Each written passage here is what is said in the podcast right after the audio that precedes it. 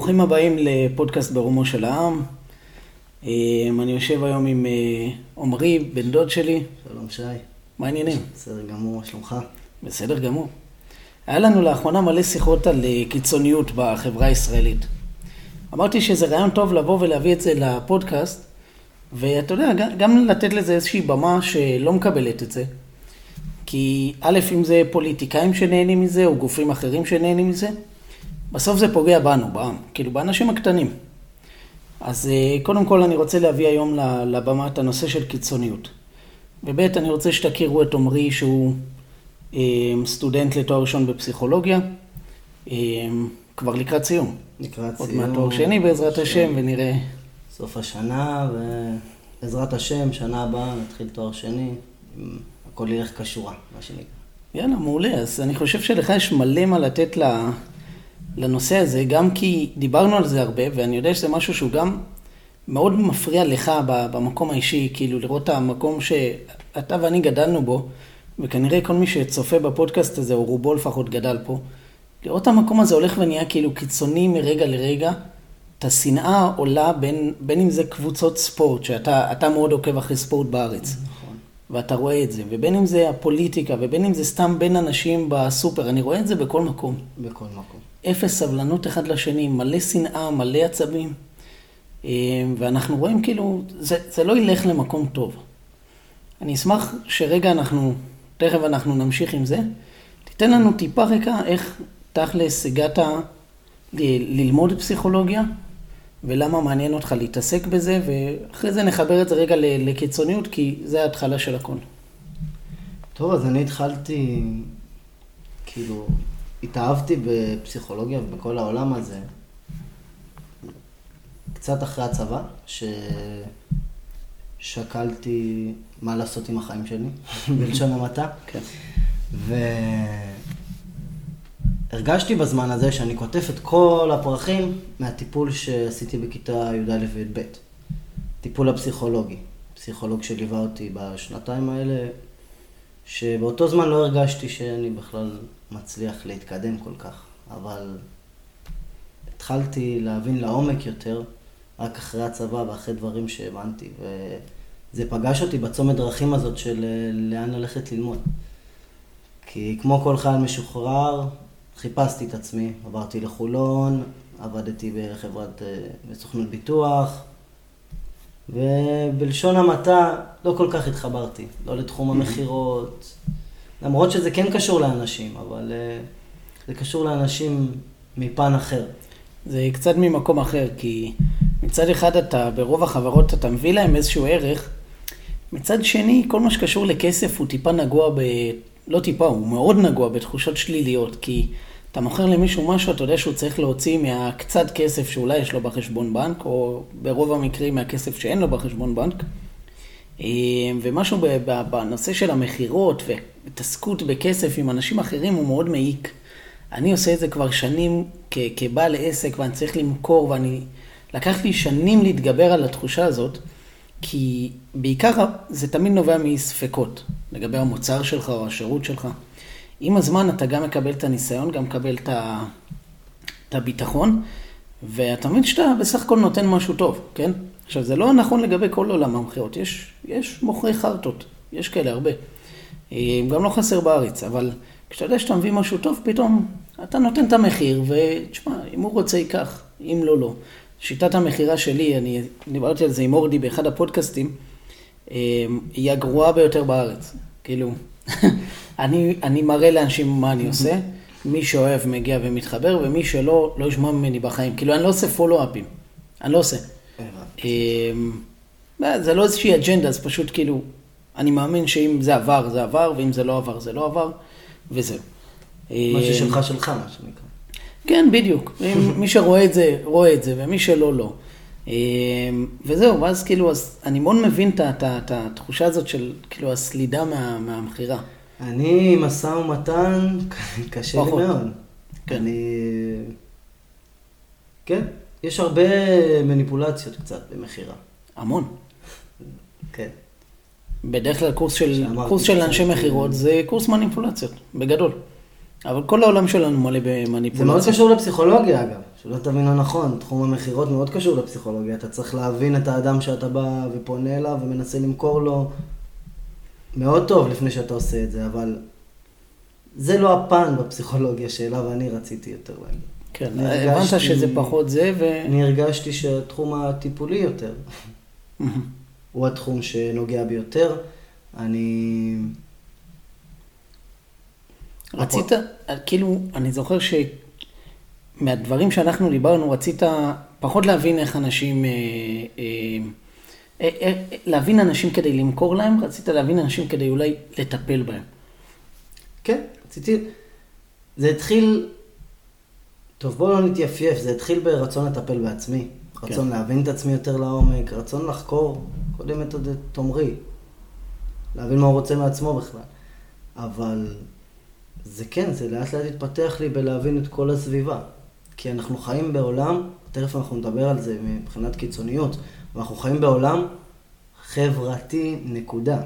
נכון. לא משנה מה תעשה, סביבה היא משפיעה עליך ב-90% מה, מהדברים.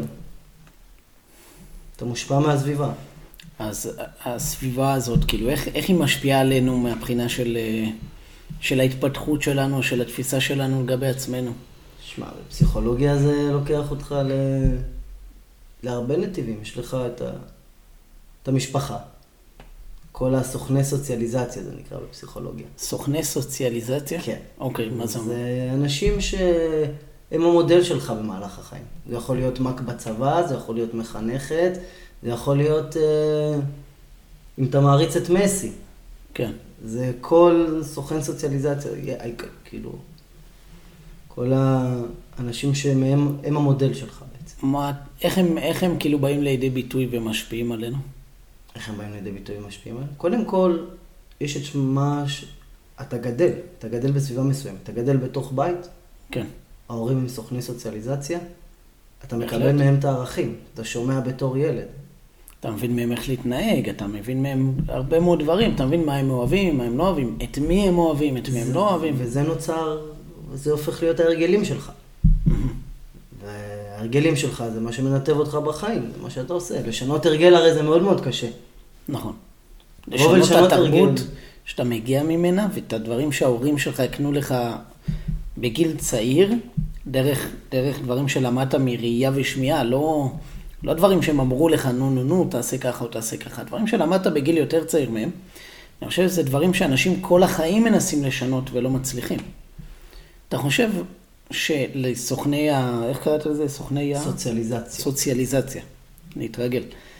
יש איזשהו אינטרס מסוים שהם, יכול להיות אינטרס שהם מודעים אליו או לא מודעים אליו, אבל שתהיה דומה להם? אמ, כמובן ש... תשמע, הורים תמיד רוצים לראות בילד תיקון. תיקון של עצמם, אוקיי. תיקון במ- במרכאות. תיקון של עצמם, מה שהם לא הצליחו, אתה יודע, זה כמו ההורים שלעיתים רוצים ל... לא... אני לא הצלחתי בכדורגל, לא הצלחתי. גיל 18 הגעתי לט- לטופ שלי, לא התקדמתי מאז.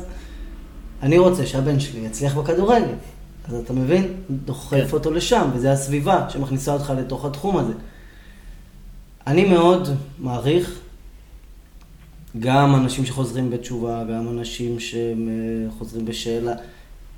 הם בוחרים הם עושים כאילו זה בחירה. מודעת. כן. מודעת לאיפה אני רוצה להשתייך.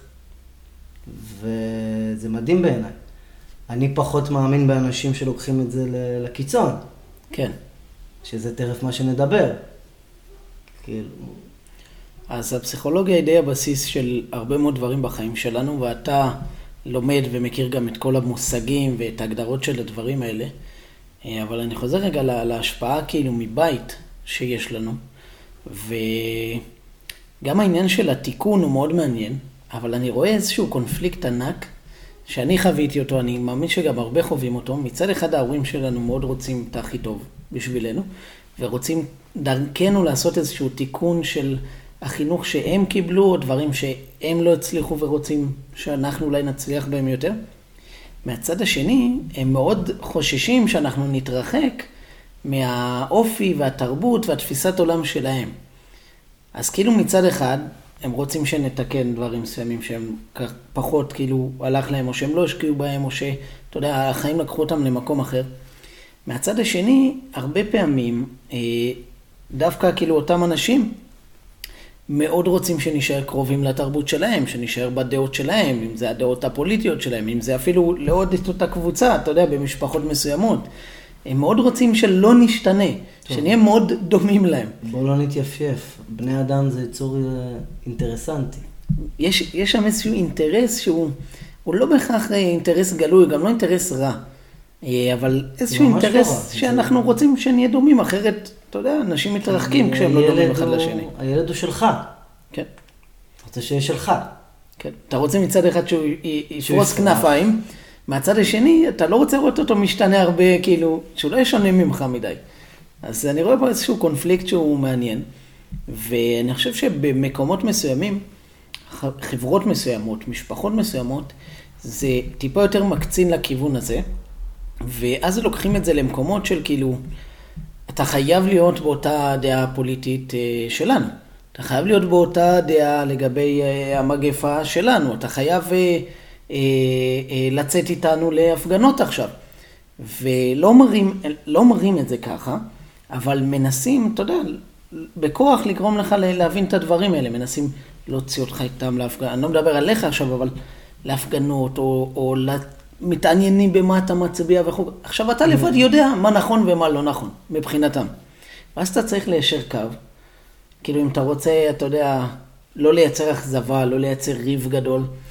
ונוצר, אני חושב, סוג של, אני חושב שמפה מתחילה הקיצוניות, כי אנחנו אמנם הרבה שלבים מתחת לקיצוניות עדיין, אבל עצם התחושה הלא נעימה שלך, בתוך הבית שלך, שכולם חושבים מסוים ואתה חושב קצת אחרת, אבל אתה לא יכול להביע את זה, אין את המרחב הנכון כאילו לעשות את זה. עכשיו, זה לא ככה בכל מקום, בחלק. אני חושב ששם מתחילה הבעיה, שאנחנו מנסים להידמות וללכת לאנשים אחרים מתוך חשש לגבי מה הם יחשבו על הדעות שלנו. אני חוויתי את זה ממש עם הצבא. אני הייתי ילד שלא לא יושב עליו קרבי, מה שנקרא. היית אמנם ספורטאי, אבל... אה, ספורטאי, אבל אה, כן. לא לוחם. אה, והגעתי לבית, כשעברנו פה לצפון, הגעתי לבית, ובעלה שלי אמר, אתה תבוא עם עץ על הכתף. גולני, גולני, גולני, גולני, גולני. פתאום קיבלת חינוך אחר לגמרי. אכן, במהלך השנים השתנה לי הקופסה. אני רציתי גולני. אני, אני רוצה לעשות פה איזשהו גילוי נאות. אה, באמת עמרי שסיים את התיכון, אמר לנו שהוא רוצה ללכת למסלול אה, של אה, קרבי. ואנחנו מכירים פחות או יותר מ-day one, כן? נולדת חודשיים לפניי, ואנחנו מכירים מהרגע שאני נולדתי, אז יש איזה כמה שנים. ובכלל, יש לנו הרבה בני דודים, ומשפחה, כאילו באותה תקופה גם מאוד מגובשת, ובאמת, כאילו, זה, זה, זה, אני מודה, זה היה נשמע כזה, קצת לא יושב, קצת לא מסתדר. היה, היה קצת אה, צחוקים, היה קצת זה, עכשיו, אף פעם זה לא בכוונה לפגוע, בדיעבד כמובן, שהלוואי ונהיה יותר טובים ואף פעם לא נשפוט ככה, תמיד יבוא אליי, סתם, תבוא אליי אחותי ותגיד לי, אני רוצה להיות משהו שהוא לא קשור אליה בכלל, אני אגיד לה, לכי על זה, כאילו, יאללה, למה לא? זה בדיוק הפרגון של ההורים. אתה אח גדול, נכון. אתה מבין? גם אתה רוצה שהיא תלך לפי האג'נדות שלך. גם אתה רואה אותה יושבת בסלון מול הטלוויזיה, ואומר לעצמך, יאללה, קומי תעשי עם עצמך משהו כבר. אני נכון כבר לא? נגמלתי מזה. נגמלת, כי אתה לא גר שם. לא, לא, בלי קשר נגמלתי, כי אני הפסדתי בקרב. הבנתי אותך. הפסדתי בקרב. אז כן, גם כל מה שחוויתי מהסביבה והכל. מצד אחד, לא האמינו בי כל כך. חושב למעט אימא שלי. מצד שני גם, טפטפו לי כל הזמן. והסביבה השפיעה עליי. פה אפשר לקחת את זה לטובה. הגעתי בסוף ליחידה מעולה. כן. ונהניתי עלית- מאוד בשירות שלי. שברת את, את, ה- את כל התקרות ואת כל הציפיות של כולם, ועם כמה שהיה צחוקים וצחוקים וצחוקים, לאט לאט אנשים הבינו שזה אמיתי, וזה אמיתי, ואתה עובר עוד שלב ועוד שלב ועוד שלב, ומפה לשם אתה הלוחם הכי רציני במשפחה הזאת. אז אבל אני יכול להגיד שיש דרכים לעשות את הדברים האלה. ויש דרכים להגיע להחלטות האלה, כמו להיות לוחם. וזה לא צריך לבוא מהשפעה מהבית, או סוג של כפייה. אז מאיפה? זה לבוא מהרצון של הבן אדם. אתה מבין? כן. אתה אומר, יש איזה משהו שבוער בך, לא משנה מי אתה ומה היה האופי שלך עד היום, בוער בך איזה משהו לעשות אותו. זה יכול להיות, להיות לוחם, אבל זה יכול זה- להיות כל דבר אחר, להקים עסק, או ליזום איזשהו משהו, או להיות פתאום מישהו אחר. זה, זה היופי לדעתי בהורה טוב, הורה שנותן לילד שלו לפרוס כנפיים באמת. לפרוס כנפיים באמת. ואם הוא דעה שונה משלו, אז זה בסדר. הוא קיבל את זה, ב... הוא בחר את זה. כן. כל עוד הוא בחר את זה, אז תן לו לפרוס כנפיים. והרדיקליות באה מלמעלה. החוסר פשרנות באה מלמעלה. זה נכון. הרדיקליות הזאת באמת מגיעה מהכי למעלה שיש. זה מתחיל, אני חושב, בכנסת, ויורד למטה לכל שכבות האוכלוסייה. כי אנשים נושאים את העיניים שלהם לשם, סבים וסבתות, הורים. האנשים, ככל שהם מתבגרים גם, הם מבלים יותר זמן מול החדשות, מול הטלוויזיה, מול פוליטיקאים, שלדעתי הם הדוגמה הכי רעה לאנושות עצמה. כאילו, יש המון דוגמאות טובות אה, שהאנושות יכולה לקחת מספורטאים, בכלל, מכל מיני. והפוליטיקאים בשרשרת הזאת הם הכי גרועים. כי הם כל הזמן מפמפמים קיצוניות, ואז הסבים והסבתות מצפים מההורים להיות באותה דעה. למשל, סבא שלנו היה לו דעה פוליטית מסוימת, ואצלנו במשפחה, מבחינת הילדים, אנחנו יודעים שזה מתפלג שונה. מתפלג שונה. אבא שלי חשב, חושב מאוד שונה ממנו. כן. ועד היום זה ככה, ואף פעם הם לא, לא אישרו קו בדבר הזה, ודווקא סבא. אצלנו היה מאוד אה, לא פשרן. נכון, הוא היה לא פשוט. היה מאוד עקשן. כן. אבל לפעמים גם חוסר פש... פש... פשרנות ועקשנות גורמת לנסיגה של, נכון. ה... של הילד. ובריחה. כאילו עוד יותר, עוד יותר רצון של התרחקות. בדיוק. יותר תקשה עליו, ככה הוא ירצה להתרחק יותר וירצה לשבור את הגבולות יותר. כן, אז אני חושב שזה זה גם תהליך מעניין שאנחנו רואים היום, שאנשים כאילו מצד אחד אה, מאוד שונים מהדעות של ההורים, וה, כאילו סבים וסבתות שלהם והדורות הקודמים שלהם. אה, מהצד השני, הקיצוניות לא פוסחת עליהם. הם כאילו משנים מקיצוניות אחת, אבל ישר עוברים לקיצוניות אחרת. אנחנו לא סתם שנים על גבי שנים במדינת ישראל לא משתנה המצב. עם הימין והשמאל, כן. ובארצות הברית לא משתנה המצב.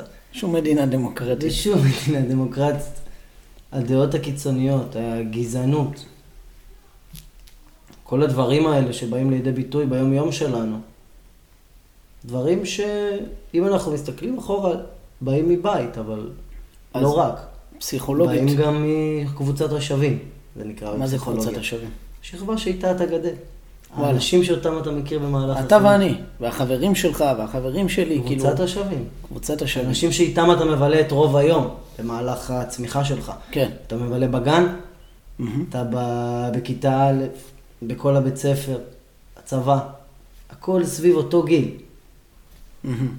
קבוצת. השווים, זה גם קבוצה שמאוד משפיעה על הדעות שלך. באיזשהו מקום, כאילו, אתה גדל באיזה... אתה מגיע ממקום מסוים, בחברה מסוימת, בבית ספר מסוים, מבית מסוים, ואלה הדברים שמגבשים 90% ממי שאתה תהיה, ו- וד- והם זזים איתך. כמו. המוסדות שאתה בהם, בית ספר דתי, כן, בית ספר רב-תרבותי.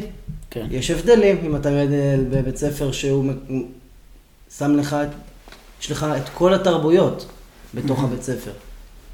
אתה נחשף להכל. ויש בית ספר שהוא דתי שאפילו לבנות אתה לא נחשף. נחשפים, כן. אתה מבין? זה שונה מאוד. כל זה מעצב בסופו של דבר את כל הדעות שלנו. אז קיצוניות, לא יודע אם יצא לכם להתעסק בזה מבחינה של פסיכולוגיה, אבל למה, למה אנשים כל כך קל להם להיות קיצוניים? למה לבן אדם הרבה יותר קשה להיות במקום שהוא טיפה יותר רגוע, שלם, יכול לשמוע בן אדם שחושב הכי הפוך ממנו, או, או להגיד את הדברים שהוא באמת מאמין בהם, זה קשה. במקום זה אנשים נשאבים לקיצוניות, ופתאום חבר שלהם יגיד משהו שהוא שונה מהם, והם יצאו עליו ברבק. ישכחו 20 שנה של חברות, ויצאו עליו ברבק בגלל פוליטיקה. למה? האמת- זה משהו עמוק.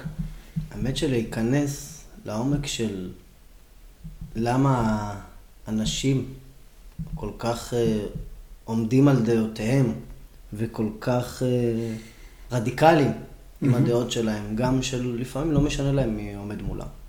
הם רואים, זה כאילו הכניס אותנו לתבניות כאלה, נכון? ואם אנחנו תבנית א', ופתאום אני מזהה תבנית ב' שהיא מאוד רחוקה ממני, זה יכול להיות חבר הכי טוב שלי, אבל באותו רגע אני רואה את אויב המדינה. אני רואה בן אדם שמצביע ל, ל, למישהו שאני לא יכול לסבול, והוא כנראה, אני רואה כרגע את האויב, אני רואה מישהו שהולך להשמיד את המדינה שלי, כאילו, תחשוב איזה תפיסה הזויה זאת. והמדינה מתנהלת ככה. ובוא, איפה שלא הלכנו בחודש האחרון, לא משנה, אה, ארוחה משפחתית, חברים, צוות, לא משנה. יש את הוויכוחים על הפוליטיקה, יש את הדעות הרדיקליות, יש את ה...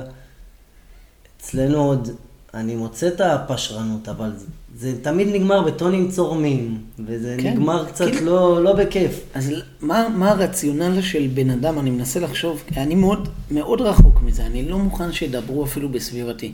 אני יכול לשבור את הכלים, ושאף אחד לא, לא בכלל ינסה לדרדר את המצב, אבל זה גם האופי שלי, ואני רגיל לעשות אה, מופע ולשבור את הכלים ולצעוק על כולם אם צריך. ואני רואה שבאותו רגע אנשים מוכנים, באמת, לוו... כאילו לוותר על חברות של 20 שנה, או לקבור את הבן אדם שמולם, כאילו, באמת, רק בשביל איזושהי נקודה, כאילו להוכיח לו, או להסביר לו, או לשכנע אותו שאנחנו צודקים והוא לא. ואני לא מבין את הרציונל. אני לא מבין איך הקרבה של 20 שנה חברות, כאילו חשובה לך, כאילו פחות חשובה לך כרגע, מבעצם להוכיח שהדעה הפוליטית שלך היא נכונה יותר מהדעה הפוליטית של החבר שלך. משהו שאני לא מצליח להבין מה עובר לאנשים האלה באותו הרגע, בראש. אנחנו יכולים רק לשער. יש את דרווין, תורת האבולוציה. אוקיי. הוא אמר שיש לנו נטייה להיות הכי טובים כל הזמן. אוקיי, להיות כזה כמה שיותר נאורים, כמה שיותר חכמים, כמה שיותר טובים מכל בדיוק. הבחינות. ושאתה חושב משהו, סליחה שאני אומר את זה, אבל אם יש לך קצת חוסר מודעות לסביבה ולזה שיש דעות אחר, אחרות, אז אתה, מה שנקרא, כופה את דעתך. לא משנה לך, לא אכפת לך מה הצד השני בכלל, מי הוא ומה הוא. אני צודק. זה בדיוק החוסר פשרנות, זה בדיוק הקיצוניות. אני צודק, אני יותר טוב אני ממך. יותר צודק, אני יותר טוב ממך. אז כאילו אנחנו, רבים על מי יותר טוב. אם, אם ילכו איתי, יהיה יותר טוב לכולם אחר כך. ביטחון עצמי. כן. אז זה מוביל אותי לעוד איזושהי נקודה שאני מזהה אותה בכל מקום בשנים האחרונות. אמ, בכל, זה יכול להיות ויכוח פוליטי, זה יכול להיות המון ויכוחים על דברים אחרים, אבל זה בכל מקום. זה ברשתות החברתיות, זה בארוחות ערב בשולחן. אנשים, אני פוגש את כל סוגי האנשים, באמת, כל סוגי האנשים, מכל הרמות, מכל ה... הכל. ככל שאנשים שאני פוגש הם נאורים יותר, מחשיבים את עצמם יותר מתקדמים, יותר נאורים, אנשים עם יותר השכלה, עם יותר משכורות ודברים כאלה, ככה הם יותר קיצוניים. זה משהו מדהים. כאילו, אתה, אני, אני, אני יכול לשבת, כאילו, אני יושב עם האנשים הפשוטים וזה, אז יש להם איזושהי רמה כזאת או אחרת של, חלק מהם, של קיצוניות. אבל כשאני, ככל שאני יושב עם אנשים יותר נאורים, באמת, בכל הבחינות של החיים, מרגישים כביכול שהדעה יותר שלהם מתקדמים. שווה יותר. הם כאילו חכמים יותר. מרגישים והם שהדעה שלהם... עוד יותר לא יכולים לסבול שמישהו שהוא כאילו לא ב-level הזה, חושב אחרת, וזה מייצר איזושהי תפיסה של, כאילו, הכי הפוך מנאורות בעולם, הכי הפוך מהשכלה. זה, זה, זה משהו מטורף, אני שם לב לזה, רגע, תעצרו שנייה. אתם כל כך כאילו זה, ובסוף, אתם צריכים להבין, יש פה עם גדול, עם רחב, עם מקומות, אנשים עם תפיסות עולם אחרות. אני לא מסכים איתכם על 90% מהדברים. ואני כאילו, אתה יודע, אנשים נהנים בדרך כלל מהדעות שלי, כל סוגי האנשים. אז, אז אולי, יש, אולי יש מקום רגע לחשוב, אבל אתם לא יותר שווים מאף אחד אחר. כאילו, אין, אין דבר כזה, זה לא נכון. וככל שאנשים חושבים שהם יותר מקבלים, אתה יודע, זה בדרך כלל אנשים שהם פעילים זכויות אדם, פעילים פה, פעילים, לא יכולים לסבול מחשבה של פגיעה חס וחלילה באיזה ילד אפריקאי באיזה. אבל כשזה מגיע לפה, הם יותר חכמים מהחבר'ה בנתניה, אתה מבין? יש קשר כאילו בין ה... בין, בין כאילו, לדעתך, בין הרמה של הבן אדם, כאילו, מבחינת הצלחה בחיים, לזה שהוא יחשוב שהוא, כנראה הדעות שלו חכמות יותר מהדעות של מישהו אחר, שצריך ללכת אחריו יותר, שאתה חייב להסכים איתו? כמובן. בן אדם יש... שבא עם קבלות. אתה אומר, יש לי תעודה, אני כנראה חכם יותר ממך שאין לך תעודה, ולכן אם אני חושב שההוא יותר נכון לפוליטיקה, ולא מי שאתה חושב שיותר נכון לפוליטיקה, אני כנראה צודק, כי יש לי תעודה. כן. או שהמשכורת שלי גבוהה יותר. מבחינת הפרט, אנחנו, אם אתה אומר שזה מה שאתה חווה וזה מה שראית מהאנשים האלה, כל הזמן משמעית. זה הביטחון העצמי. ביטחון עצמי. כן. מעניין. כי מישהו שהוא חסר ביטחון, לא, יהיה, לא ילך עם דעותיו.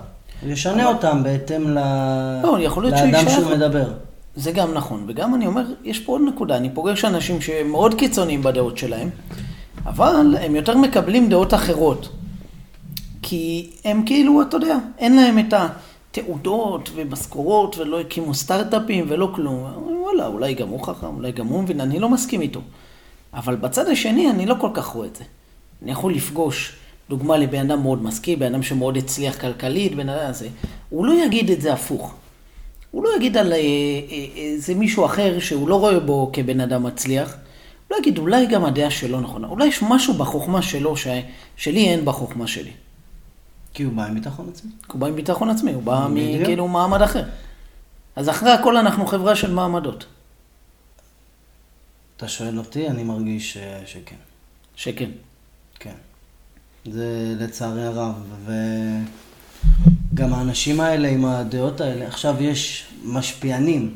כן. אתה מבין? ברשתות החברתיות. דרך אגב, משפיענים זה דמויות. לא כל מה, כאילו, אני... אחת ל-20, 30, 50, לא יודע כמה, יוצא לי לפגוש איזה משפיען. זה סוכן סוציאליז... סוציאליזציה לכל דבר. סוכן סוציאליזציה לכל דבר. שכיר, בתשלום. בתשלום. זה ההבדל. אני פוגש פה ושם אנשים שיש להם השפעה חיובית, שהלב שלהם נמצא במקום הנכון. שהם לא, אתה יודע, לא התמסחרו מכל דבר, לא זה, אבל, אבל 99% מהמשפיענים, גם באמת הגדולים, גדולים כאלה עוד לא פגשתי, שהלב שלהם במקום הנכון, אבל באמת הגדולים, הם, הם פשוט שכירי חרב של השפעה. עכשיו, הם כאילו משדרים את החיים שלהם, את השקיפות שלהם, ואת כל הדברים, ועושים עליהם כתבות וצהובונים. אתה מרגיש כאילו אתה מכיר אותם. אבל זה תכלס אנשים שמקבלים או כסף על כל דבר, או שיש להם אינטרס שאתה תסכים איתם, כי אתה יודע, הם מצביעים למישהו בבחירות, יש להם איזה כוח, אומרים יאללה, נשחיר את האחרים, נקדם את, הזה, כי זה הדעה שלי ואני רוצה שכולם יהיו אה, נכונים ביחד עם הדעה שלי. בדיוק, הם מנסים למשוך את הדעה שתהיה דומה לשלהם. ופה מתחילה הבעיה. וככה גם, גם אה, נוצרים קבוצות. כאילו, אנשים רוצים להיות חלק מקבוצות. אם רק אתה תחשוב ככה, לא יהיה לך צידוק. אני יודע, לי אין קבוצה. אתה ספציפית נכון, אבל אם אה, בן אדם אחד יחשוב ככה, מה נותן לנו צידוק לדעות שלנו? זה שיש עוד אנשים שחושבים כמונו. כן. וזה מה שנקרא הצורך בקונפורמיות. אוקיי, תרחיב לנו למי שלא... להיות חלק. הצורך בקונפורמיות זה להרגיש... זה להרגיש חלק מקבוצה, מה שנקרא. זה קונפורמיות, זה להתאים את עצמך לקבוצה, גם אם זה אומר להוריד ממך. מה קורה לבן אדם שכאילו עכשיו יצא נגיד מאיזושהי קבוצה סתם? חייל משוחרר, היה לו איזה צוות, היה לו איזה משמעות בחיים. יכול להיות, אתה יודע, בכל מקום בצבא אתה מוצא איזושהי משמעות, יש לך איזה תפקיד, רוב האנשים. ופתאום הוא נזרק החוצה, ותשמע, חבר אחד בחו"ל חצי שנה, חבר אחד כבר השתחרר, אחד נתקע בצבא, אחד חתם קבע, אחד עתודאי, ופתאום אתה נתקע כזה בלי, בלי איזה קבוצה. זה יכול לקרות אחרי התיכון, לי זה קרה אחרי התיכון. ואתה יודע, כאילו, זה יכול לקרות לאנשים בכל שלב, כאילו, זה יכול להיות גם בגיל 40, פיטרו אותך מהעבודה. אז אתה אתה מחפש... כבר לא חלק מהקבוצה. אז אתה לא מחפש קבוצה של חברים. כי שים לב, בתוך קבוצה של חברים, מבחינת דעות פוליטיות, יש כמה דעות פוליטיות. יש נכון. אוהדי כדורגל, יש כמה קבוצות שהן אוהדי כדורגל. כן. אתה מחפש את הקונפורמיות דווקא בדברים הרדיקליים שאנחנו רואים, כמו, כמו שאמרתי, קבוצות כדורגל, ימין שמאל, אה, לא יודע, כנופיות רחוב, אתה מחפש את ה... באמת, את הדברים האלה ש... במקומות חיצוניים. את השייכות הזאת. מה זה להיות אוהד קבוצת כדורגל? זה שייכות. כן. חלק ממשהו. אתה אוהד בית"ר, יש אוהדי הפועל, טוב, אוהדי בית"ר שונאים את הפועל, אני אוטומטית רואה בן אדם. הקיצוניים, שוב, אני רואה בן אדם שאוהד הפועל, אני אשנא אותו. כי ככה זה חלק מהנורמות במקרה בחרת את אצלנו. הקבוצה הכי שנואה במדינה. זה הקבוצה שלי. כן. טוב, אתה, אני חושב, שה, אני חושב שדווקא אוהדי הפועל, אה, עכשיו אני לא מבין גדול בכדורגל, אני כן הייתי פה במשחקים ועוקב לפעמים וזה, אבל דווקא אוהדי הפועל אמורים לדעת יותר מכולם מה זה כאילו להיות מבודד ושנוא. באמת, יש שם גרוע כן, לקבוצה הקבוצה ולאוהדים. הזאת לא הקבוצה הכי אהובה בארץ, אבל אה, זה התחושת שייכות מגיל קטן לקבוצה, לאדום הזה, לקום ביום של דרבי וכולך רק חושב על הדרבי. זה... אז בואו בוא נפתח את זה, הזאת. כי זה מעניין, כי ה- אני חושב שקבוצות כדורגל זה דוגמה מדהימה לאיך מתפתחת אה, קיצוניות. יש בזה מלא יתרונות, כי אתה מגיל קטן מתח... מזהה את עצמך עם איזשהו צבע. יש צבע טוב ויש צבעים אחרים שהם צבעים רעים. וכל האוהדים שעכשיו בצבע שלך, אתה אוהב אותם, ואתה תסתחבק איתם, והאחרים אתה תריב איתם ותקלל אותם, ואתה יודע. לצערי. כן, שוב, לא, זה, זה מאוד טבעי, כי... דווקא בזה, את זה אני לא. זה גם משחק שכולם מקבלים את, את, את הכללים שלו. נכון? אף אחד לא, לא יכעס עליך, אוהד של, של קבוצה אחרת, שתצעק לו מהקהל איזה קללה. הוא יצעק עליך בחזרה, כי אלה כללי. המשחק. יש... הוא לא, לא פגעת בו, כאילו. שכולם הולכים לפיו. אז אני חושב אולי באיזשהו מקום זה גם כאילו בפוליטיקה, כאילו, אני חושב שאנחנו נורא בעצם מוותרים על הערכים שלנו, כי הסכמנו לאיזה כללי משחק. הסכמנו שאם אני במחנה הזה, ואתה במחנה הזה, אנחנו יכולים לריב, אתה יכול לצאת למחאות ואני אצא למחאות נגד. ואני אקלל את האנשים שאתה בחרת ואתה תקלל את האנשים שאני בחרתי. ואנחנו אפילו אולי נלך מכות. וכל זה באיזשהו מקום, בסדר גמור, כי אלה כללי המשחק. הצ... המחנה שלך צריך לריב עם המחנה שלי ולהפך, והכל כשר. הכל כשר כל עוד יש לנו שתי מחנות. אם לא היינו בשום מחנה, וסתם היינו עכשיו מתחילים קטטה, בלאגנים, רבים על איזה משהו בסופר, זה כבר לא היה בסדר, היו עוצרים אותנו, ובלאגנים ועניינים, ואף אחד לא היה אומר לך, אתה היית בסדר, או לי, אתה היית בסדר, אף אחד לא היה מקבל את זה.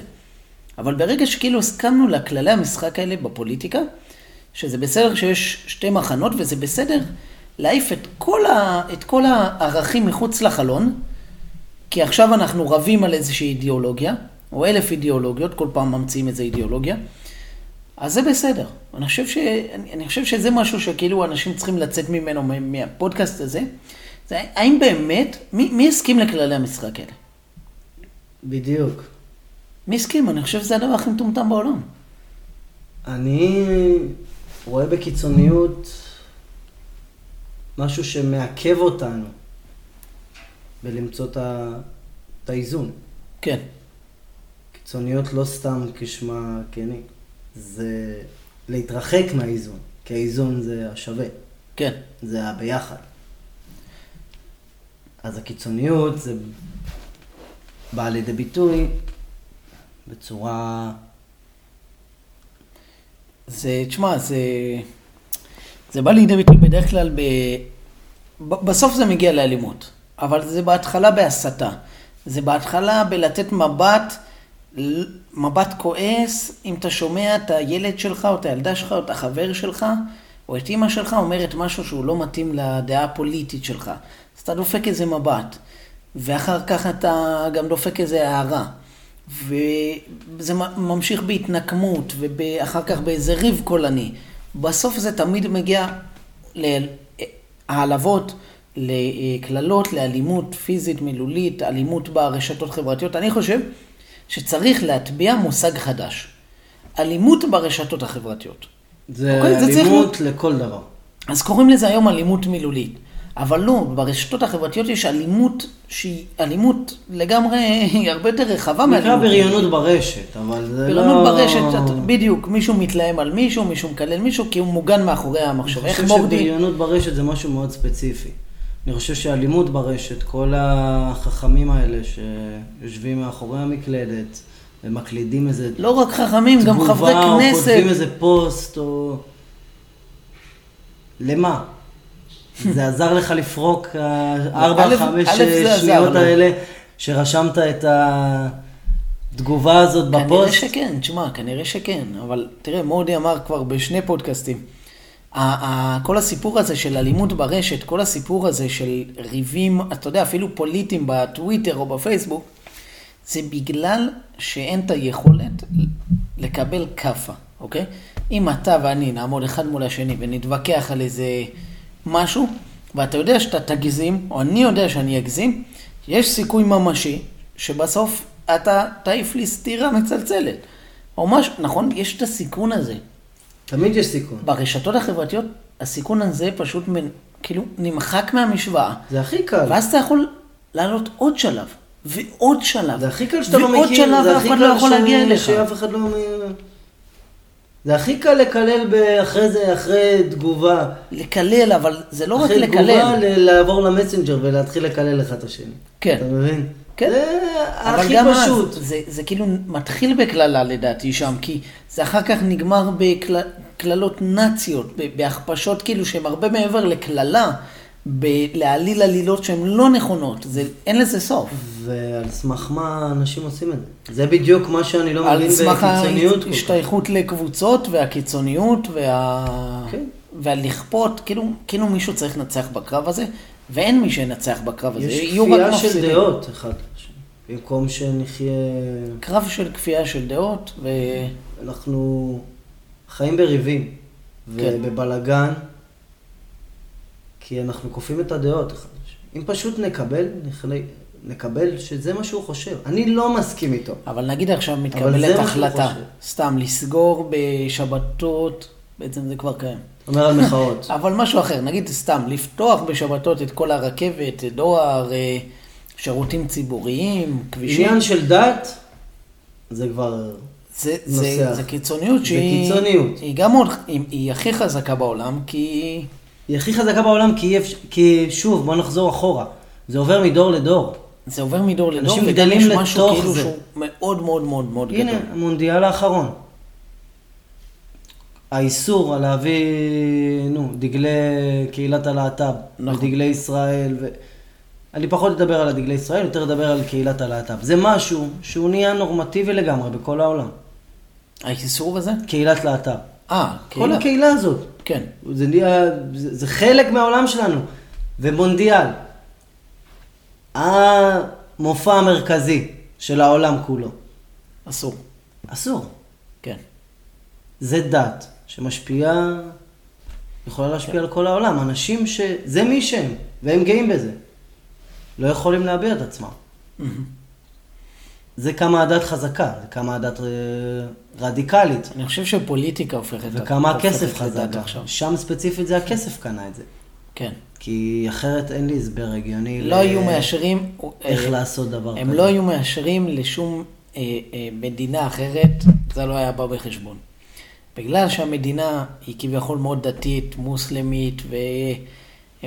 ויש לה, ושמה איזה 200 מיליארד אה, דולר על המונדיאל, אז טוב, אוקיי, נחליק, כסף. צריך להגיע לפשרות, משא. ומתן, נכון? התחלנו בזה. משא ומתן, כסף, אני זה... חושב שכסף קונה ערכים זה משהו שכבר כולם יודעים ומכירים, לצערי זה עצוב מאוד. אה, שחקנים שעוברים קבוצות אה, שהם היו סמלים. כן, אבל תשמע, אני זה... זוכר אז עם שמעון גרשון, שזרקו לו כסף מהיציאה, אחרי שהוא עבר לביתר. אשכרה, זה הרוויח גם עוד קצת טיפים מהצד. של מונופול. אמ, תשמע, זה אחד, אחד הנקודות כאילו שהכי הכי מעניינות זה לראות איך, איך הפוליטיקה ממש הופכת לדת בתקופת חיים שלנו, אני חושב שבעשורים הקרובים זה ילך ויחמיר. זה ממש הד- דת. הדתות החדשות יהיו, יהיו אחרות. אה, הם יישארו גם הדתות הקיימות היום, יישארו, יתפתחו, יגדלו, אה, למרות ההתבוללות, למרות החילוניות בכל העולם, בכל הדתות. אבל, אה, אני, אבל ייווצרו דתות חדשות. אני התחלתי לשמוע על אה, לחלק את המדינה לשתי עמים, ימין ושמאל. כאילו, זה רץ בצחוק ברשתות וזה, אבל... אה, תשמע, זה לא כזה לא- בצחוק, תכף זה יהיה בטלוויזיה. אנחנו לא כזה רחוקים. תראה עכשיו, אפילו החלוקים- הערוצים בטלוויזיה. ערוץ 14 עשו את זה לעומת לפני ערוץ שלוש 12 שנים, ו-13. עשו את זה לפני שלוש שנים, עמ- עמדו שדרנים, עמדו מובילי דעת קהל, עשו גרף גדול של המדינה, לא גרף, תמו, אה, כזה מפה של המדינה, ואמרו לחלק את המדינה לשתיים, מדינת אלה שהתחסנו ומדינת אלה שלא. עם החיסונים? כן, אני לא רוצה להרחיב על הנושא הזה עכשיו, אבל זה קיים בגוגל וזה. עכשיו, זה לא היה יום אחד בטלוויזיה, זה היה...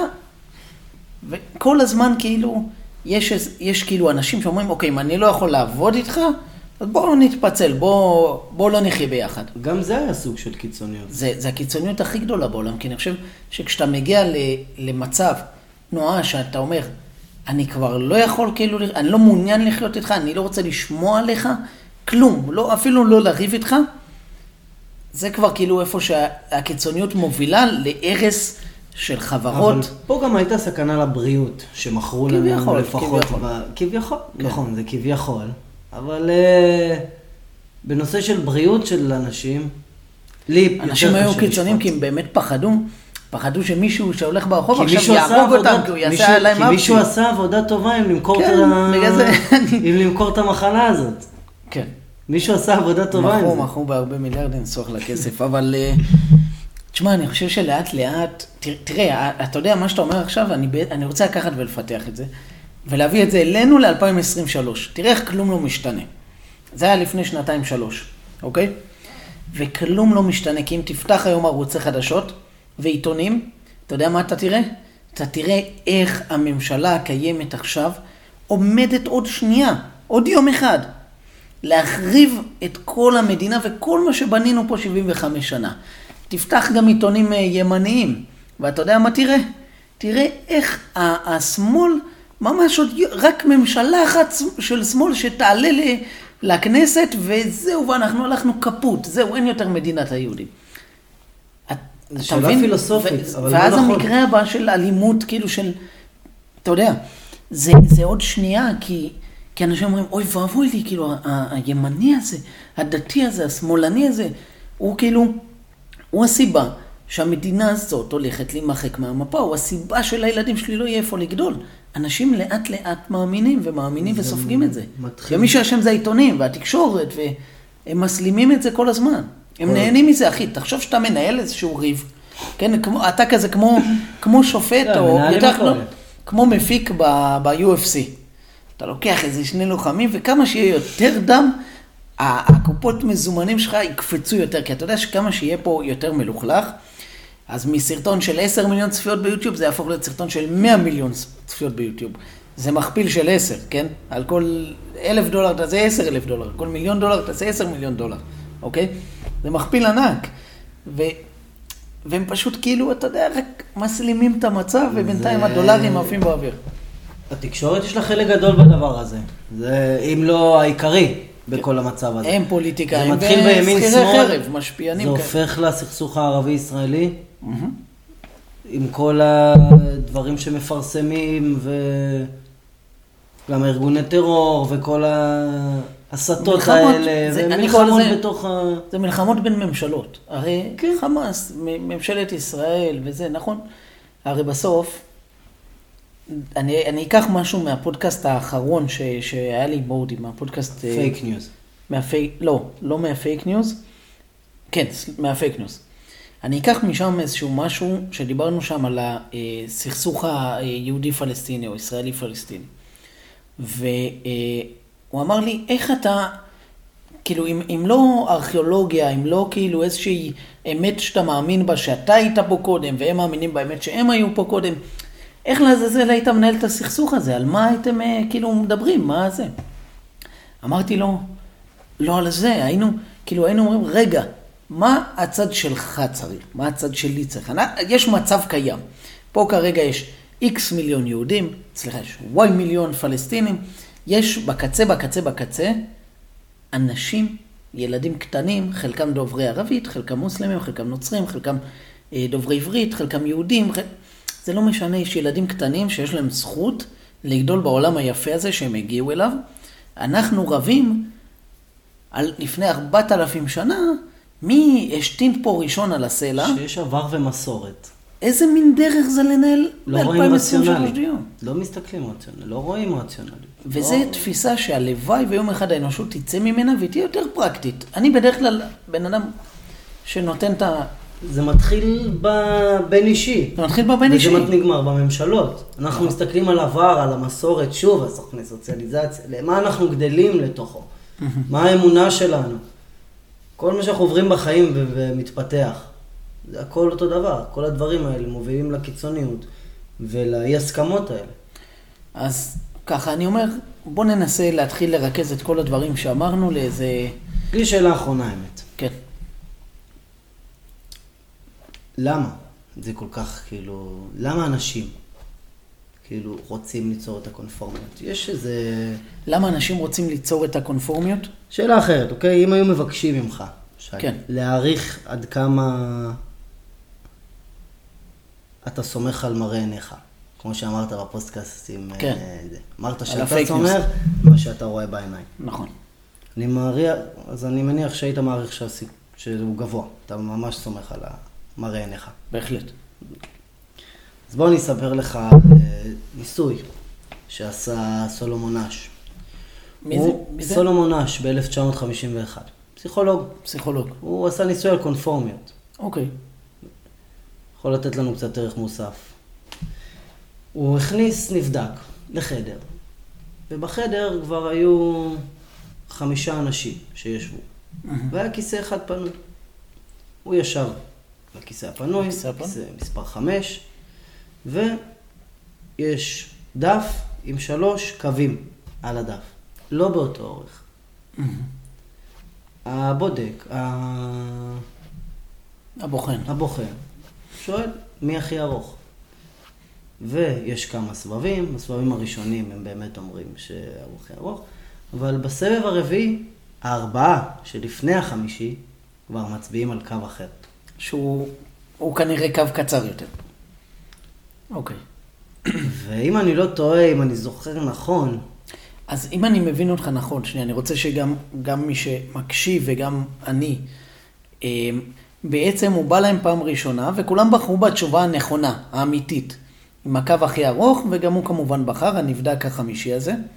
והוא עשה את זה פעם, פעמיים, שלוש, כנראה כדי לייצר איזשהו אמון בין הנבדק החמישי לקבוצה, ואז בפעם האחרונה שהוא עשה את זה, כולם בחרו בתשובה שהיא שגויה, היא לא נכונה. הוא... והנבדק הזה מה בחר? אז אני לא זוכר את האחוזים המדויקים. אני רק יודע ש... כאילו עשו את זה כמה פעמים. 40 אחוז או 35 אחוז. כן. שזה די הרבה. זה כי המון. הקווים לא דומים. אם, אם 30 או 40 אחוז מהאוכלוסייה אני שלנו חושב שאולי תלך, קצת פחות, אני, אבל זה... זה הכיוון, כאילו. 30-40 אחוז מהאוכלוסייה כמה- שלנו הם לא כמוני, הם כאילו בעצם יגידו, אם כולם אומרים שזה נכון, זה צריך להיות נכון. דמיין איזה מצב מסוכן זה. איזה מסוכן זה, כי אם אשכרה יבחרו בקו הלא ארוך, זה בדיוק הקונפורמיות. זה הצורך להיות שייך, זה הפחד מלהיות שונה. הפחד מלהתבדל, מלהיות כאילו חריג. בדיוק. פחד מלעמוד, אה, מלעמוד על שלך, להגיד, לא, זה לא, חבר'ה, זה לא.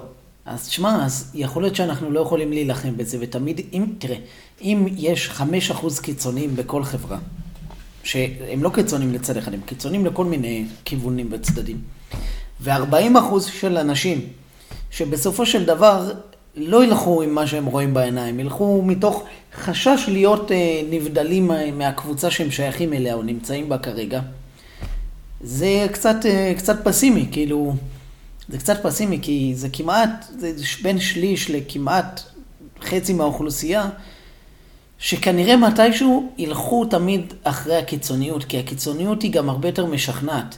תדמיין, אני סתם מדמיין את הסיטואציה שתיארת לי, שבה היא יכולה להתנהל בצורה רגועה כזאת, שארבעת הראשונים אומרים, כן, זה הכי ארוך. וכל אחד אומר, זה, זה, זה, זה.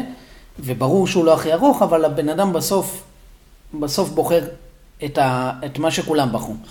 עכשיו אני מנסה לדמיין סיטואציה שהיא יותר קרובה לפוליטיקה העכשווית שלנו. היא אומרת, כולם בוחרים את התשובה השגויה, אבל הם לא עושים את זה, אה, הם לא עושים את זה ב, ב, כאילו בשקט. הם עושים, הראשון מקבל את הדף ואומר, ברור שזה. כל מי שחושב שזה לא זה, הוא כנראה מפגר, ומעביר את זה לשני. והשני אומר, ברור שזה, מי שלא חושב שזה, אני לא רוצה להיות חבר שלו כמה, בכלל. כמה אנשים ככה נראית החברה אבל, שלנו. אבל כמה אנשים בפוליטיקה משנים את זה בהתאם למקום שבו הם נמצאים. כולם. פעם אחת נמצא, הוא נמצא בלמטה, והוא צריך לעבור ללמעלה, אז הוא מצהיר את ההצהרות שלו פה, מהלמטה. נכון. אבל פעם אחת הוא בלמעלה. אז- אז, אז הוא מצהיר את ההצהרות שלו, שהן לעיתים שונות לגמרי ממה שהוא הצהיר בלמטה. והדבר הכי יפה, זה שאתה יכול לקחת מלא חוקים בעשור האחרון שעברו בממשלת ישראל, ולראות איך האופוזיציה התנגדה להם, וכשהיא נהייתה קואליציה, היא העבירה אותם, כן? ואז האופוזיציה שרצתה להעביר אותם פעם קודמת, כי היא אמרה שזה חוק מעולה, התנגדה להם, כי היא לא רצתה שהקואליציה תעביר אותם. ואנשים עוברים מפה לפה, מפה לפה, והם לא שמים לב, רגע, תעצרו. אני לא יודע, יצא לך לקרוא 1984? ג'ורג' אורוול? לא, עוד לא. אוקיי. בגדול, אחד הדברים ש, שקורים בספר הזה, שבמקום שהבן אדם שהסיפור עליו, איפה שהוא גר, יש שלוש ממלכות כזה בכל העולם, יש שלוש אה, ממשלות גדולות, והעולם מחולק לשלוש מדינות גדולות. ובמשך תקופה מאוד מאוד ארוכה אומרים להם שהם נמצאים במלחמה עם אחת המדינות האחרות. ואז יום אחד, יום בהיר אחד מחליטים שזה בעצם עם המדינה השנייה. ואז מעדכנים את כל העיתונים וכל החדשות. והבעיה של הבחור בסיפור, שהוא אומר, אמנם עדכנו את כל החדשות וכל הזה, אין זכר לזה שהיינו במלחמה עם, ה... זה, עם המדינה הקודמת, עכשיו כולם מאמינים שאנחנו במלחמה עם המדינה השנייה. הוא אומר, אבל אני, בראש שלי, אני זוכר, אני זוכר שזה היה הפוך, אני זוכר, אבל אין לי הוכחה, אין לי, אין לי דרך להוכיח שזה היה הפוך לפני שבוע. והוא נמצא באיזה מין עולם מוזר כזה, עם איזה קונפליקט כזה, ואני מרגיש שאנשים, הם לא התעוררו לדבר הזה, הם לא, הם לא סומכים על עצמם מספיק, הם כאילו יזרמו עם מה שיגידו להם. אנשים הרבה פעמים זורמים ממה שאומרים. אני יכול להעיד על עצמי. לפעמים, אני טוען שזה לבחור את המלחמות שלי, אבל לפעמים אני פשוט זורם עם מה שאומרים לי נטו כי אין לי כוח להתווכח. אתה מבין? אבל אתה מסכים כאילו ומשחרר, או שאתה... בוא אני לא נסכים. לא אומר לו בוא לא נסכים, אבל הוא יכול להביא את הדעה. אוקיי. אני אגיד לו את דעתי. כאילו, אבל ברגוע. רגוע. אפשר לדבר על הכל, גם רגוע. אפשר לפתור הכל. אי הסכמה זה חלק מהעניין. הרי מערכת יחסים, מה זה, ויכוחים ומריבות זה חלק ממערכת יחסים, לא? נכון. כל מערכת יחסים, עסקית, זוגית, אה, אלף אתה, ואחד. אתה בן אדם, אתה אינדיבידואל. וכשאתה אינדיבידואל מותר לך לחשוב מה שאתה רוצה. ואם כל אחד יבין שהאחר הוא אינדיבידואל, מותר לו לחשוב מה שהוא רוצה. אז לדעתי נצליח, והוא יגיב בפחות קיצוניות, פחות ברדיקליות. תן לו שיחשוב מה שבא לו. מה אכפת לך מה הוא חושב? שכל אחד ילך עם האג'נדות שלו. בואו אחד- דברו על זה, כמו שאתה ואני מדברים עכשיו. בדיוק. בוא, אל תצאו, אל תצאו עם אה, אג'נדה, לשכנע, אה, אה, שאני אשכנע את עמרי או שעמרי ישכנע אותי. בלי אג'נדה, בואו נראה, אני יכול להסכים ממך. למה לשכנע? מה ייתן לך שאני אחשוב כמוך? מה זה ייתן לך עוד אחד כיף- ל... יהיה לי כיף זה? שכולם חושבים כמוני. זה, זה מה שאנשים חושבים. מה... אני, אני חושב שזה יכול להיות העולם הכי עצוב בעולם. תדמיין את כל החברה שלנו חושבת אותו דבר, את כל הסביבה שלך חושבת אותה דעה על כל דבר היה בעולם. פה משעמם רצח. היינו כאילו מתאבדים, לדעתי. ברור שהם כאילו אין מה. לעשות. אם לא היה את האינטריגות האלה, אם לא היה את הדברים. ואני כן חושב שצריך להיות. פשוט יש גישה להכל. צריך, דרך אגב- כשאני רואה סרטון בפייסבוק, שבן אדם שבמחאה של השמאל נגד הרפורמה, יורק על אוטו שרוצה לעבור, או סתם נותנים, כן. אני אומר, בשביל מה? בשביל מה? זה שווה את זה? זה, זה תשמע, לא נשמע לי שווה, וזה כי- בדיוק... כי זה כמו כישוף. מה, אני נאיבי מדי? בשביל לחשוב שצריך, שיכול להיות פה איזון, שבני אדם יוכלו להסתדר? לדעתי אתה לא נאיבי, וביום שאתה תוותר ותגיד לעצמך, אני נאיבי מדי, אני צריך ליישר קו עם הקיצונים ועם ה- כל מה שאני רואה מולי, אני חושב שזה יהיה יום עצוב, כי, כי אז נאבדה עוד תקווה בעולם, אתה מבין? עוד, עוד נשמה אחת, עוד בן אדם אחד, כבר לא יילחם במלחמה הזאת, כאילו ויתר. אז אני חושב שכאילו האינדיבידואליות וההתעקשות, שא' לא יכפו עלינו דעות, ודבר שני, לא לזרום עם כל דבר, להישאר כזה פתוחים, להישאר סבלניים, לשים את הכבוד לבן אדם שהוא מולי, שאני לא סובל אותו, אבל לשים את הכבוד שלו לפני הצרכים שלי, הצורך שלי לקלל אותו, לריב איתו, לשכנע אותו, זה אני חושב הרבה יותר נשגב, הרבה יותר נאור מכל דבר אחר, ואני חושב שבעולם מתוקן, האנשים החכמים, הנאורים והמשכילים, היו שמים ערכים אמיתיים וכבוד לפני הקשקושים של, אה, של כל מיני, אתה יודע, כל מיני ערכים כאלה של סולידריות, בפועל הם לא מיישמים אפס סולידריות, כי אם אתה לא חושב כמוהם, אתה איזה אפס חרא עני מאיזשהו, אה, לא יודע איפה. אתה מבין? אמ, אני מבין, תרשה לי לצטט את אה, חכמנו אסי כהן. אוקיי. אלוהים ברא לי פה בזכותי, הוא אמר באחד המערכונים. ונכון, אלוהים ברא לנו פה. ואנחנו צריכים לדעת להשתמש בו. נכון. ואפשר להשתמש בו בצעקות, ואפשר להשתמש בו באדיקליות, ולא לקבל דעות של אחרים. ואפשר לבוא ולדבר בטון שהוא כיפי, ולהבין שיש דעות אחרים, אחרות, ופשוט בשיח לפתור את הדברים, ולא ברדיקליות. תשמע, אם מישהו... ולא אם- בקיצוניות. אם מישהו יבוא אליי ויגיד לי, שי, אני רוצה להזמין אותך לכוס קפה, ובמשך שעה להגיד לך למה אני חושב שאתה טועה בכל דבר בחיים. תשמע, אם אתה מביא קפה טוב, אני זורם על זה, כאילו... אני אין לי בעיה לשמוע את- את ביקורת. זה בכיף. זה, זה יכול להיות ביקורת, זה יכול להיות... בוא, אני, אני רוצה להפריח כל דבר שאתה דעות אומר. של אחרים. אין לי- יאללה, אולי אני אלמד, כאילו. ואם אני לא רוצה שתחפור לי, אז אני אומר לך, עזוב אותי מהבלבולי מוח האלה. כן. אני זה- לא זה מתעניין גם- בנושא, לא זה מעניין אותי. חשוב. כאילו, אסור לנו לא לקבל. אסור לנו לקבל דעות. הרי אני רוצה לחזור כמה עשורים אחורה, לפני קום המדינה, במלחמת העולם השנייה, לפני שהיא ככה נהייתה מלחמה כזאת חזקה,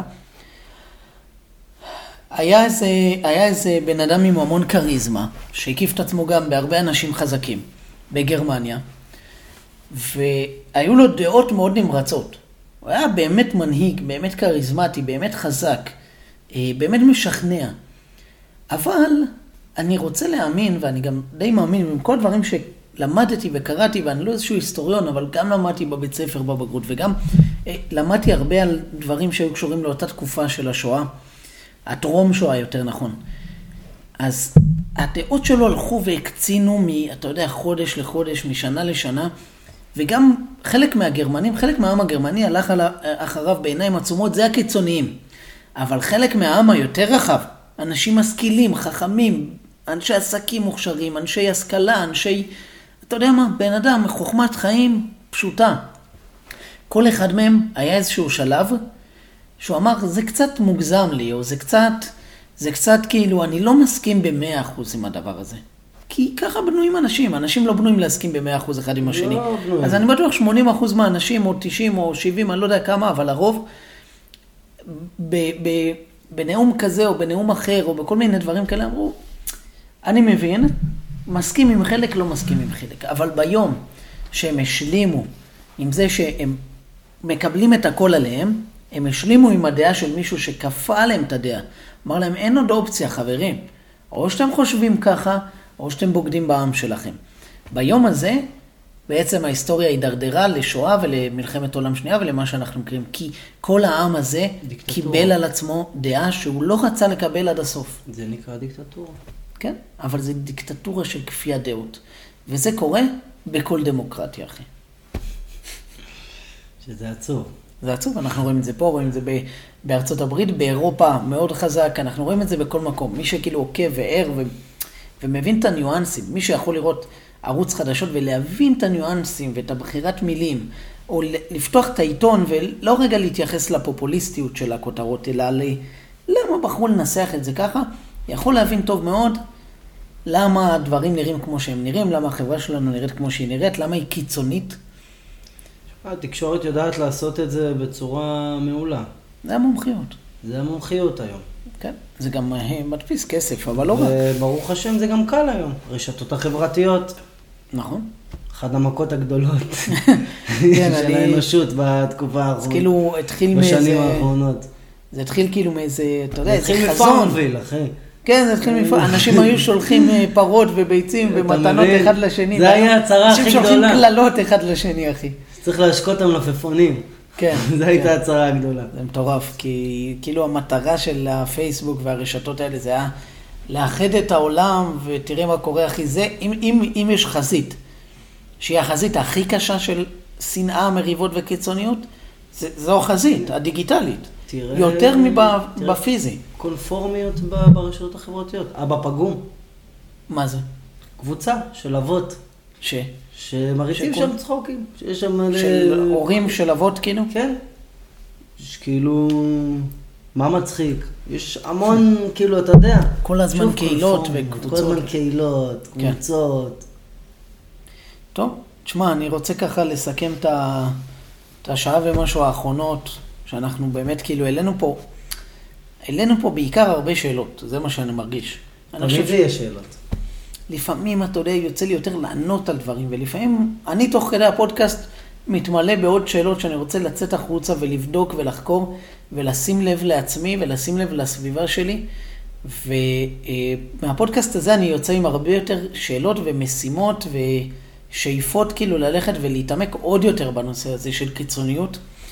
אמ, כי זה באמת, איך אני, אני אגיד את המסר הלא אופטימי הזה, קיצוניות זה העתיד שלנו. קיצוניות זה העתיד שלנו, ואני חושב שאם אנחנו לא אה, נלמד להתרחק ממנה בעצמנו, אז, אה, אז אנחנו לא, לא נמנע את זה. ונכון, היום זה, אני, אני ב, ב, קצת ב, בצחוק אומר, היום זה עוד נחמד, אבל לכל קיצוניות יש בסוף שלב שאתה מתחרט על היום, שהרשית למישהו לכפות את הדעה שלו עליך. אתה מתחרט על היום שלא היית ביקורתי לגבי מה שאמרו בטלוויזיה. אתה מתחרט על היום ש, שאתה לא, לא היית מאה אחוז נאמן לעצמך. וכשהיום הזה מגיע, שום דבר, שום דבר, שום דבר לא היה שווה את, ה, את הדרך לשם. אמ, ואני מאוד מקווה שאנחנו נוכל להימנע מהדבר הזה. אה, אני מודה שאני אני בדברים מסוימים מאוד אופטימיסט, אבל כשאני מדבר על החברה ואני רואה מה קורה, אני דווקא לא. כי אני לא מצליח למצוא הוכחות בעיניים ובאוזניים שלי למשהו אחר. הפוך, כל שבוע שעובר, אני מוצא הוכחות ללמה אני צודק בזה שאני לא מאוד אופטימי לגבי המצב. אה, אבל זה לא מונע ממני מלקוות, זה לא ימנע ממני מלהמשיך לעשות את השידורים האלה, להמשיך להגיד את האמת, להמשיך כאילו לדבר בקול הפנימי שלי ולהוציא אותו החוצה. ו... ואני, אם, אם לא נהיה יותר טובים ברמתנו, שום דבר לא ישתנה. סך הכל אנחנו פה מדברים לעולם, אבל שליטה יש לנו רק על עצמנו. נכון. אין לנו, כמו בן אדם שמנסה לכפות על מישהו אחר את הדעה שלו, זה לא יעזור. כן. זה גם יוצר אנטגוניזם לרוב. לא, אני לא מנסה, כאילו, לפחות לא כרגע, לכפות את דעתי על אף אחד. כן. ואני חושב שלכל אחד יש את השליטה על עצמו, והוא צריך לעשות עם עצמו, mm-hmm. ולחשוב עם עצמו. איך הוא נמנע מקיצוניות. איך הוא חי ב... מה שנקרא, אם הוא רוצה כמובן, בפינה השקטה שלו, עם הדעות שלו. כן. ולהבין שלא חייב להסכים על הכל, ולא חייב לקבל הכל. אבל uh, כן צריך לכבד. וכבוד, אחד כלפי השני, זה הדבר הכי חשוב. כי את זה אני מרגיש שקצת איבדנו. את הכבוד. קצת, הרבה, הרבה איבדנו, ואם היה כבוד הדדי, כאילו בין אנשים, הם יכלו לנהל דיונים מרתקים על חוסר הסכמה, ולא ליפול לקיצוניות. הקיצוניות היא, היא כשכבוד הופך לחוסר כבוד וזלזול, וחוסר כבוד וזלזול הופך לשנאה ולדמות אנשים לתולעים ו, וטרוריסטים ו, אה, ואויבים וחזירים. אתה יודע, היינו שם. היינו שם לא מזמן, היינו שם הרבה לפני, היינו שם לפני אלף שנה. זה לא משתנה, ותראה אותנו ב-2023, התקופה הכי נאורה של האנושות עד היום, אנחנו עוד פעם שם, אנחנו כל הזמן שם, אולי יותר מפעם אפילו. בזכות הכוח של הרשתות החברתיות, אנחנו יכולים לקרוא לכל בן אדם בפלנטה חזיר, תולעת, אויב וטרוריסט. בכל שפה. ימני, שמאלני, בכל שפה שאתה רוצה, ביחד עם הבינה המלאכותית, אתה יכול להגיד גם ב-130 שפות ביחד, אחי. כאילו, תראה לאן זה הולך, תראה איך ב-2023 היה עדיף אולי כאילו מבחינת הקיצוניות ב-2000 לפני הספירה הייתה פחות כאילו, פחות חזקה. פחות באה לידי ביטוי. כן. כן היה, אני בטוח, מסורת ודתות, וכן היה את היצר ההישרדותי ואת היצר של הכי טוב. אבל אני חי עכשיו, לא חייתי פעם. כן. ועכשיו, המצב נראה לי לא טוב. לא. המצב נראה לי גם לא הולך לכיוון טוב. אז כבוד. כבוד. אז אמנם הפודקאסט אה, הוא, הוא, הוא נגמר כמו שאנחנו רואים את המצב, הוא נגמר כאילו בצורה שאולי אין הרבה אופטימיות ברמה של החברה, לא שאנחנו כרגע מצליחים לראות אותה, הלוואי ו, ועוד כמה זמן נהיה פה וכן נצליח לראות אותה, נראה תמונה אחרת לגמרי. אה, הלוואי, זה כל הזמן דינמי, זה כל הזמן יכול להשתנות, אבל זה ישתנה רק אם אנחנו נבחר, ב, כמו שאמרת, בכבוד. נבחר בכבוד כלפי כל אחד שנמצא מולנו, ילד, ילדה, אח, חבר, סבא, סבתא, לא משנה, אתה יודע, זה זקן, זה צעיר, זה מה הוא מבין, זה אני, זה עשיר, כאילו זה משכיל, זה לא. אם נשים את הכבוד באמצע, אני באמת מאמין שזה יכול להיות צעד ראשון לפחות קיצוניות. צעד ראשון, דרך אגב, למנוע גזענות זה כבוד, לדעתי. ברגע שאתה מכבד תרבות של בן אדם אחר, אתה מתחיל, כל הגזענות שלך מתחילה להתפרק, כי אתה רואה בן אדם אחר שהוא כמוך, רק בשפה אחרת, עם דת קצת שונה, כאילו, אבל בבסיס אתם אותו דבר שאתם אוכלים ושותים אותו דבר. קשה להם לקבל, קשה להם לעכל, קש... וזה בסדר, אבל תכבד. נכון. כי הוא חי פה כמוך. במסר הזה אנחנו מסיימים. עמרי, תודה רבה. תודה אני יודע שזו פעם ראשונה מורכבת, אבל, כן. אבל היה כיף והיה מעניין, אה, ונהניתי מאוד. גם אני, מאוד נהניתי. להתראות. להתראות.